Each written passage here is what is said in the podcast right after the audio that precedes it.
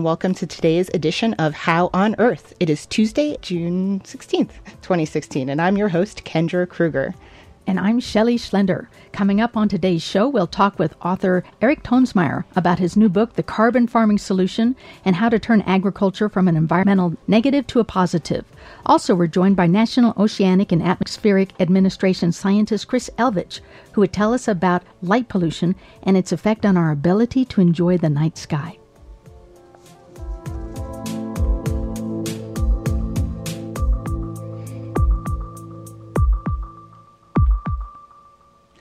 But first, a few announcements in the science event calendar for the week. Looking for something to do on Friday night? Get sucked into a black hole, or maybe just watch a movie about them at Fiske Planetarium.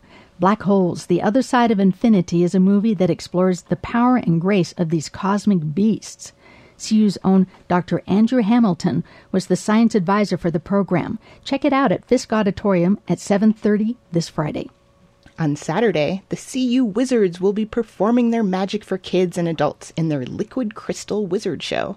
These wizards of physics and chemistry will demystify the strange world of light and crystals. The show runs Saturday, 9:30 a.m. to 10:30 in the Duane Physics Building on CU Boulder campus. Find out more at colorado.edu/cuwizards and mark your calendar for Science on Tap with the Denver Museum of Science on July 13th. Mingle with young professionals and the museum's dinosaur curator as he talks about the paleo history of Denver. Get tickets and more information on the Denver Museum of Science website, dmns.org. If you know of any other upcoming science events you'd like us to consider for our calendar, contact us through our website, howonearthradio.org.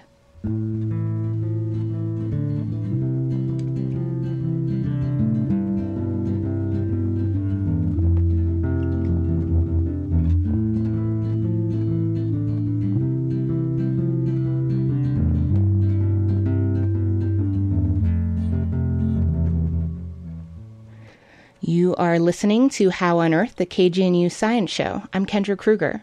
Carbon sequestration is the act of removing carbon from the atmosphere and putting it somewhere else. Where that somewhere is and how it gets there is a complicated scientific problem. However, author Eric Toensmeier has crunched the numbers and shares his research in the book, The Carbon Farming Solution. It is a global toolkit of perennial crops and regenerative agriculture that argues a shift in global farming practices could effectively sequester hundreds of billions of metric tons of carbon from the atmosphere. We started off our conversation talking about what it actually means to sequester carbon with plants sort of like I, I asked people to try and remember back vaguely to high school biology when we learned about photosynthesis. And that's the thing where plants uh, use sunlight and water um, uh, and carbon dioxide to make sugars. And from those sugars, they make all these other compounds um, like, you know, cellulose and things like that. But the key piece there is that they take carbon dioxide from the atmosphere, which is what we have too much of. is one of the prime causes of, of climate change. Is excess carbon dioxide. They take that carbon dioxide and they um, they uh, break off the carbon and use it to make compounds. Um, again, things like cellulose or lignins, other or sugars. Um, and uh, within an hour, that some of that carbon, 10 to 14 percent of those sugars are exuded by the roots of the plants and go right away into the soil to feed different kinds of microorganisms in the soil. So some of it gets into the soil right away.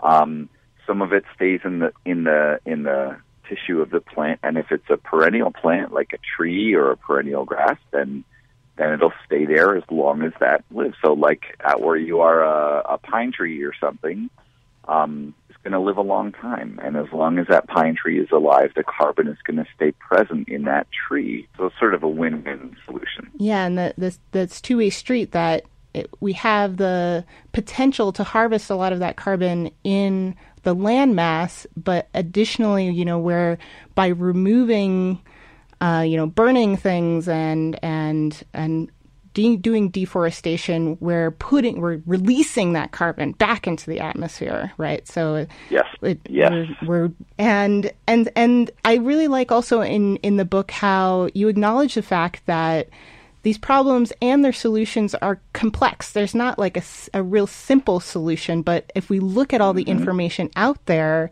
there's there are ways that we can move forward in productive ways. And I like, for example, I like how you talk about emissions as one of the the largest contributors uh, in agriculture through transportation. And a lot of people are getting now into this local food movement, and local is good, but only if it's done right. Will you tell us more about how what the differences could be in for transportation in, in local food systems?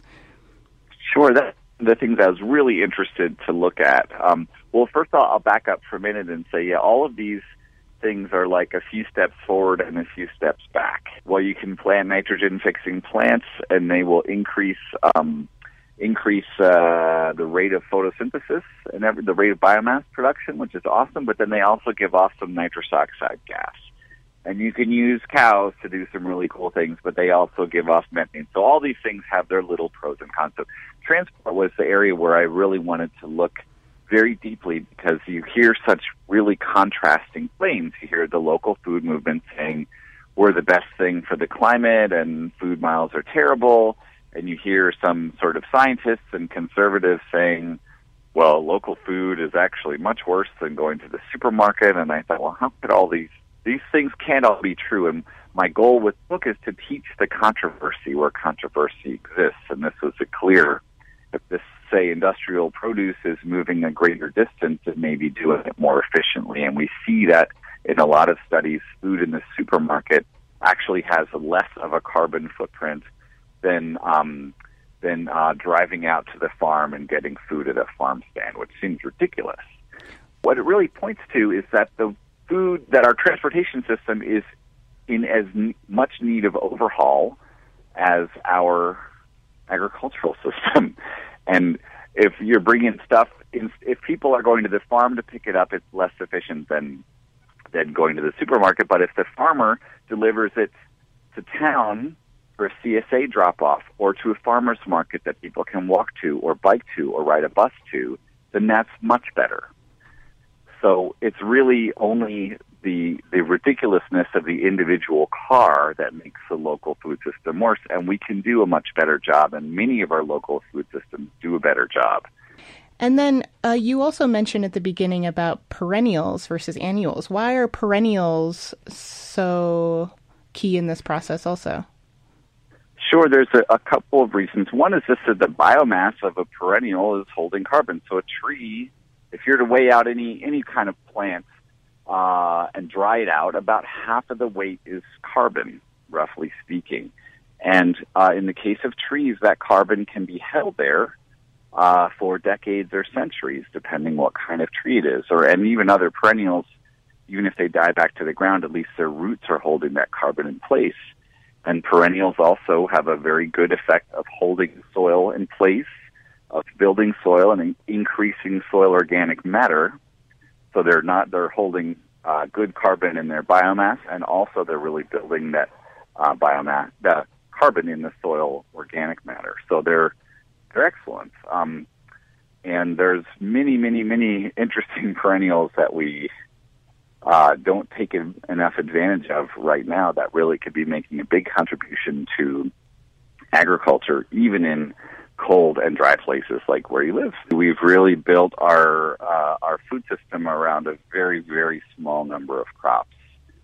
Some we've domesticated somewhere on the order of about a hundred different species of crops or so, and that's out of maybe ten thousand species that are edible or more.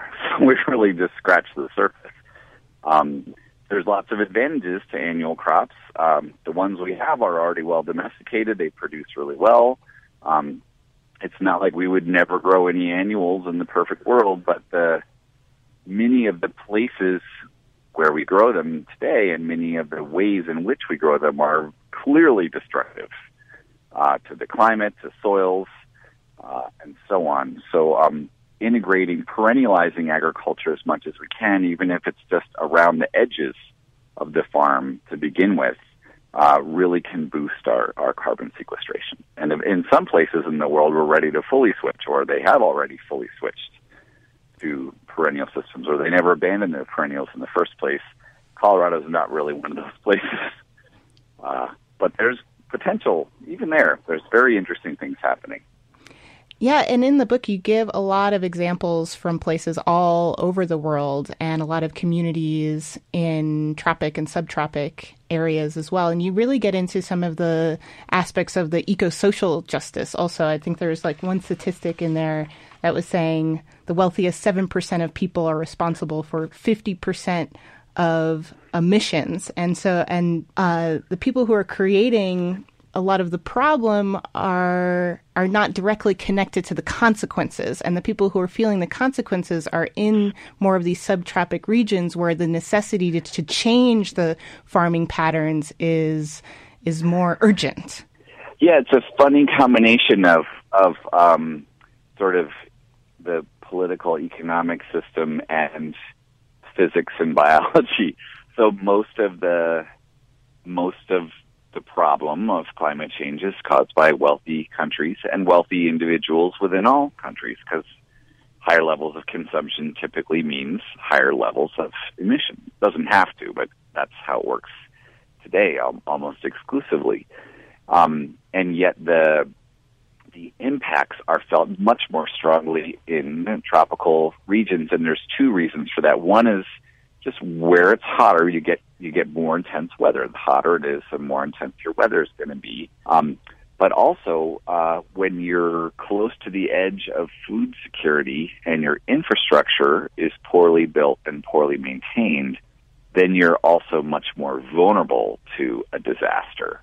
Um, so both of those things are we we're seeing very powerfully working together right now. Like I was in Mexico earlier this spring, and there was a huge storm a huge sort of unprecedented or once a century windstorm and a million people in the country lost their roof or lost their home because they're basically tin roofs that are held on with a couple of screws and that wouldn't have happened. The same storm wouldn't have had as devastating an impact here. Certainly would have been devastating but not not nearly as significant. Um, so that was a case of the uh, the weather combining with this sort of socioeconomic status of folks in Mexico uh, to cause that kind of an impact. And the, the really cool thing about carbon farming is that the practices that have the most impact in terms of the most sequestration per unit area, the most sequestration per acre or per hectare, are currently limited to the tropics. So it provides a perfect opportunity for wealthy countries to pay their carbon debt by helping to uh, finance the scaling up of these practices in the tropics that simultaneously that are mitigating climate change that are also helping to stabilize slopes and address other issues in these places and, and particularly climate change adaptation which is how do you farm in the new world we've created. Um, it turns out that most of these agroforestry practices agroecological practices that sequester carbon are also ideal for adapting to climate change. They're better at handling flood and drought and storms and that kind of thing. So carbon farming happens to be a really good way to look at climate ju- to address climate justice uh, and carbon debt. And some of that is really just an accident of history, but we're very happy to have it. For folks, individuals, I guess maybe it sounds like the biggest impact we can have is uh, supporting and investing in some of these these subtrap, subtra- subtropic um, farms. But is there anything else people can do in their own gardens or just in their own communities to really um, practice some of these these techniques? Sure. Yeah, there's a whole. I actually have a whole chapter in the book of like what you can do if you're an X, Y, or a Z. So, so as a as a gardener, we can grow more of our own food in any way of any kind if it's in your backyard, it's going to have a really, really good carbon footprint. Um, and if you're using so much the better if you're using practices that increase organic matter like composting and cover cropping. And so much the better if you're incorporating more and more perennials like fruit trees and um, you all have a few nuts you could grow out there like hazelnuts and yellow horns and stuff. um, perennial native vegetation. All this kind of stuff is going to be helpful in the in the garden. Um, and um, in terms of carbon farming in particular, well, we can support the farmers around us who are doing this kind of stuff by buying stuff from them or promoting them or whatever. Um, I think it's interesting to look at things like working with uh, some of the local governments on different kinds of um, policies on a regional or, or municipal or state basis that might be able to um, be more progressive, like the USDA has a natural resource conservation service, and they provide money for farmers to help implement certain practices, many of which sequester really substantial carbon. But each state gets to pick which ones they want to use of that national palette.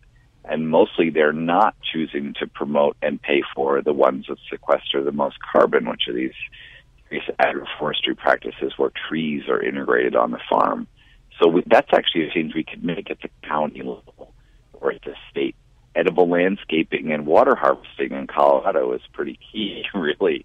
Um, water harvesting alone, rainwater harvesting alone, sequesters about one ton per hectare per year, which makes it kind of at that low level.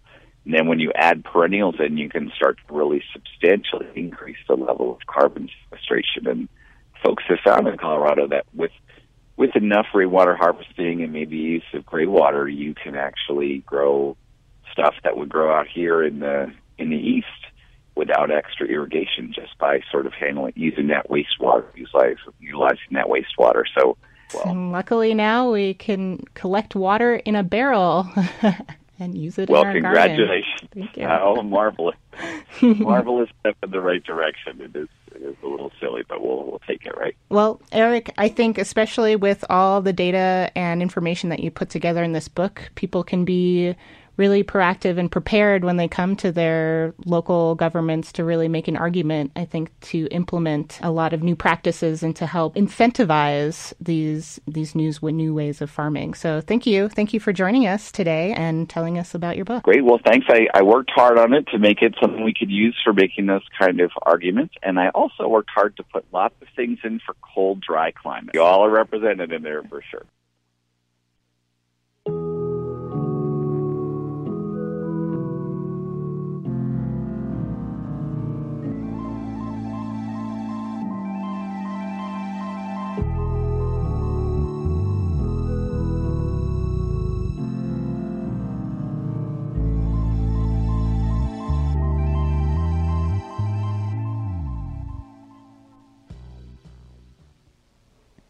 And thanks to Kendra Krueger for that wonderful interview about carbon farming. You're tuned to How on Earth, the KGNU Science Show. I'm Shelley Schlender. More than 80% of the world lives under light polluted skies that are so extensive it keeps one third of all the people on Earth from even seeing the Milky Way at night. That's according to an updated light pollution atlas. The atlas gives a baseline for comparing increases in future and eh, eh, future increases or decreases in global light pollution. Scientists also hope the atlas will help us in the study of the potential health and ecological consequences of light pollution. Here to tell us more is Chris Elvidge. Chris is a scientist with the National Oceanic and Atmospheric Administration in Boulder and a contributor to the New World Atlas of Artificial Night Sky Brightness. Welcome to How on Earth, Chris. Yeah, thank you. And thank you for joining us. And, you know, let's start with telling a little bit about what you do at the National Center for Oceanic and Atmospheric Administration, where if anybody's close to a computer and wants to bring up the Earth at night, that beautiful image of where the electrification of the Earth is, you help that happen. Uh, sure. Uh, my team um, got started in 1994 developing the algorithms to make these products using data uh, collected by meteorological satellites that have a uh, an ability to um, see lights present at the Earth's surface. And um, in 2012, we got we began to get data from a much better instrument, and so it was time to make a uh, a night sky map from it. Well, and here we have I'm, I have it on my computer here, just looking at it. It's so amazing to see that the Earth at night, the light that's going up into space, is huge from the United States, especially the East Coast, and also from Europe, the, the part of Europe that faces the pond, the Atlantic. Um, Japan, Taiwan, those are huge places of light. It's kind of beautiful, but it leads to a, a problem. And let's t- take this other map now that's been created by CU Boulder, which is the New World of Light Pollution. You can find that at cires.colorado.edu under Artificial Sky. Let's look at the United States here, Chris, how your data from the Earth at Night project has been used to look and see what kind of light pollution is happening. Now, what's the difference, first of all, between the light that goes up into the space and the light that bars us from seeing the stars? Okay, so what the satellite measures is the light that's escaping to space, and the artificial sky brightness or light pollution is the light that's coming out of this out of the atmosphere back down towards the Earth, and that's through a scattering process. So it's the light that bounces off of buildings, off of clouds. It's it's bouncing off of the molecules in the air, and also the particles in the air. So it bounces off a lot of things, but the bottom line is it makes the sky less dark so we don't get to see the stars. That's right. When the sky becomes uh, brighter than the stars, then you lose the visibility of those stars. Okay, I'm looking at the map right now of artificial light and its impact and seeing that the east coast of the United States doesn't get to see the Milky Way from the look of this map. Not much. And the same is true for Los Angeles, a little bit of San Francisco, but here in Colorado, we're sort of okay unless you're in Denver, is what it looks like from this map. Uh, that's right. And so the, the Front Range area has quite a bit of light pollution, but there are a lot of parts of Colorado that uh, have uh, very good viewing conditions of, uh, of the stars. Is it just because it's us, or do some cities and, and towns have ordinances that make it better for the night sky because of how they bounce their lights down instead of up? Um, yeah, there are some places like that. Flagstaff, Arizona, has um, perhaps uh, some of the best ordinances to protect the night sky. Um, but I would say here in the Front Range, I, I see a lot of new light fixtures that are designed to prevent the light from going straight up into the sky. They're called full cutoff uh, fixtures. Do you ever walk around in the neighborhood where you live, Chris, and just kind of go, "Oh, that's a good light fixture for the sake of the stars"? Yeah, I do. And and when you look at them, you're able to look up and see the stars. Uh, not many, and uh, so um, uh, the, the, whole Front Range area, even though we've we've done some improvements, there's still uh, pretty heavy light pollution here. Now I'm looking at this map of the artificial light pollution. Is one of the reasons that Colorado is luckier than that terribly bright East Coast is that there just aren't as many people in Colorado. Exactly, and uh, the uh, population is um, uh, heavily concentrated into the Front Range area, and so um, much of the state is relatively sparsely populated with small towns that uh, don't produce large quantities of light pollution. So part of it's just luck of not being in a very populated area. But for people here in Denver and Boulder, there are light or- ordinances to have the lights look down so that we can see more stars. Is this just aesthetic, or are there some health effects if we don't get to see the stars at night? Well, um, the atmospheric scattering is skewed towards the blue end of the spectrum. And so that's why when you walk out during the day and look up at the sky, you see a blue sky. That's scattered sunlight.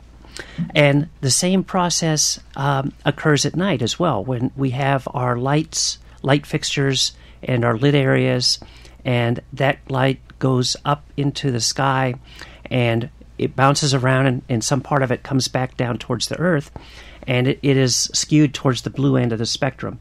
And our, our eyes have a receptor that uh, is triggered by that blue light, and um, that triggering causes daytime activity patterns. And so it doesn't matter what source the exposure is coming from. It could be indoors or it could be outdoors, but uh, there are um, uh, some studies that indicate there are, are, human health impacts associated with that. Oh, so it can mess up our circadian rhythms. Uh-huh. It can mess up our ability of hormones to produce things like melatonin and be tuned to the right time of day to sleep. Mm-hmm. All of that because of light pollution. That's right. Things like sleep deprivation can be um, um, uh, uh, li- are linked to uh, exposure to light at night. Could it be that animals and plants are also affected if there's too much light pollution at night? Uh, yes, and uh, there is there is actually a scientific community that studies those effects, and our new global map is going to be uh, a very uh, important uh, data set for their studies. Oh, that's right, because now scientists who are studying the effects of light pollution can look at this map that you've created that shows where the light pollution is worst and they can both see if those places people don't sleep as much or what happens in 10 years if the light pollution goes down or if it goes up. Do you think there's a chance that some parts of the world the light pollution will actually go down? Uh, I, I, think that in some areas it will go down. But uh, I think the, the overall trend is that uh, uh there's urban expansion um, and anytime you expand the infrastructure, whether it's residential or commercial or industrial, we expand the, the uh, amount of the land surface that has lighting present at night. Well, thank you for joining us and being here to help speak for the stars. Okay, I'm glad to do it. Thank you. I'm Shelley Schlender. We've been speaking with Chris Elvidge, who's a scientist with the National Oceanic and Atmospheric Administration in Boulder and a contributor to the New World Atlas of Artificial Light um, sky brightness about the rising level of light pollution, and you'll be able to link to these maps on our website.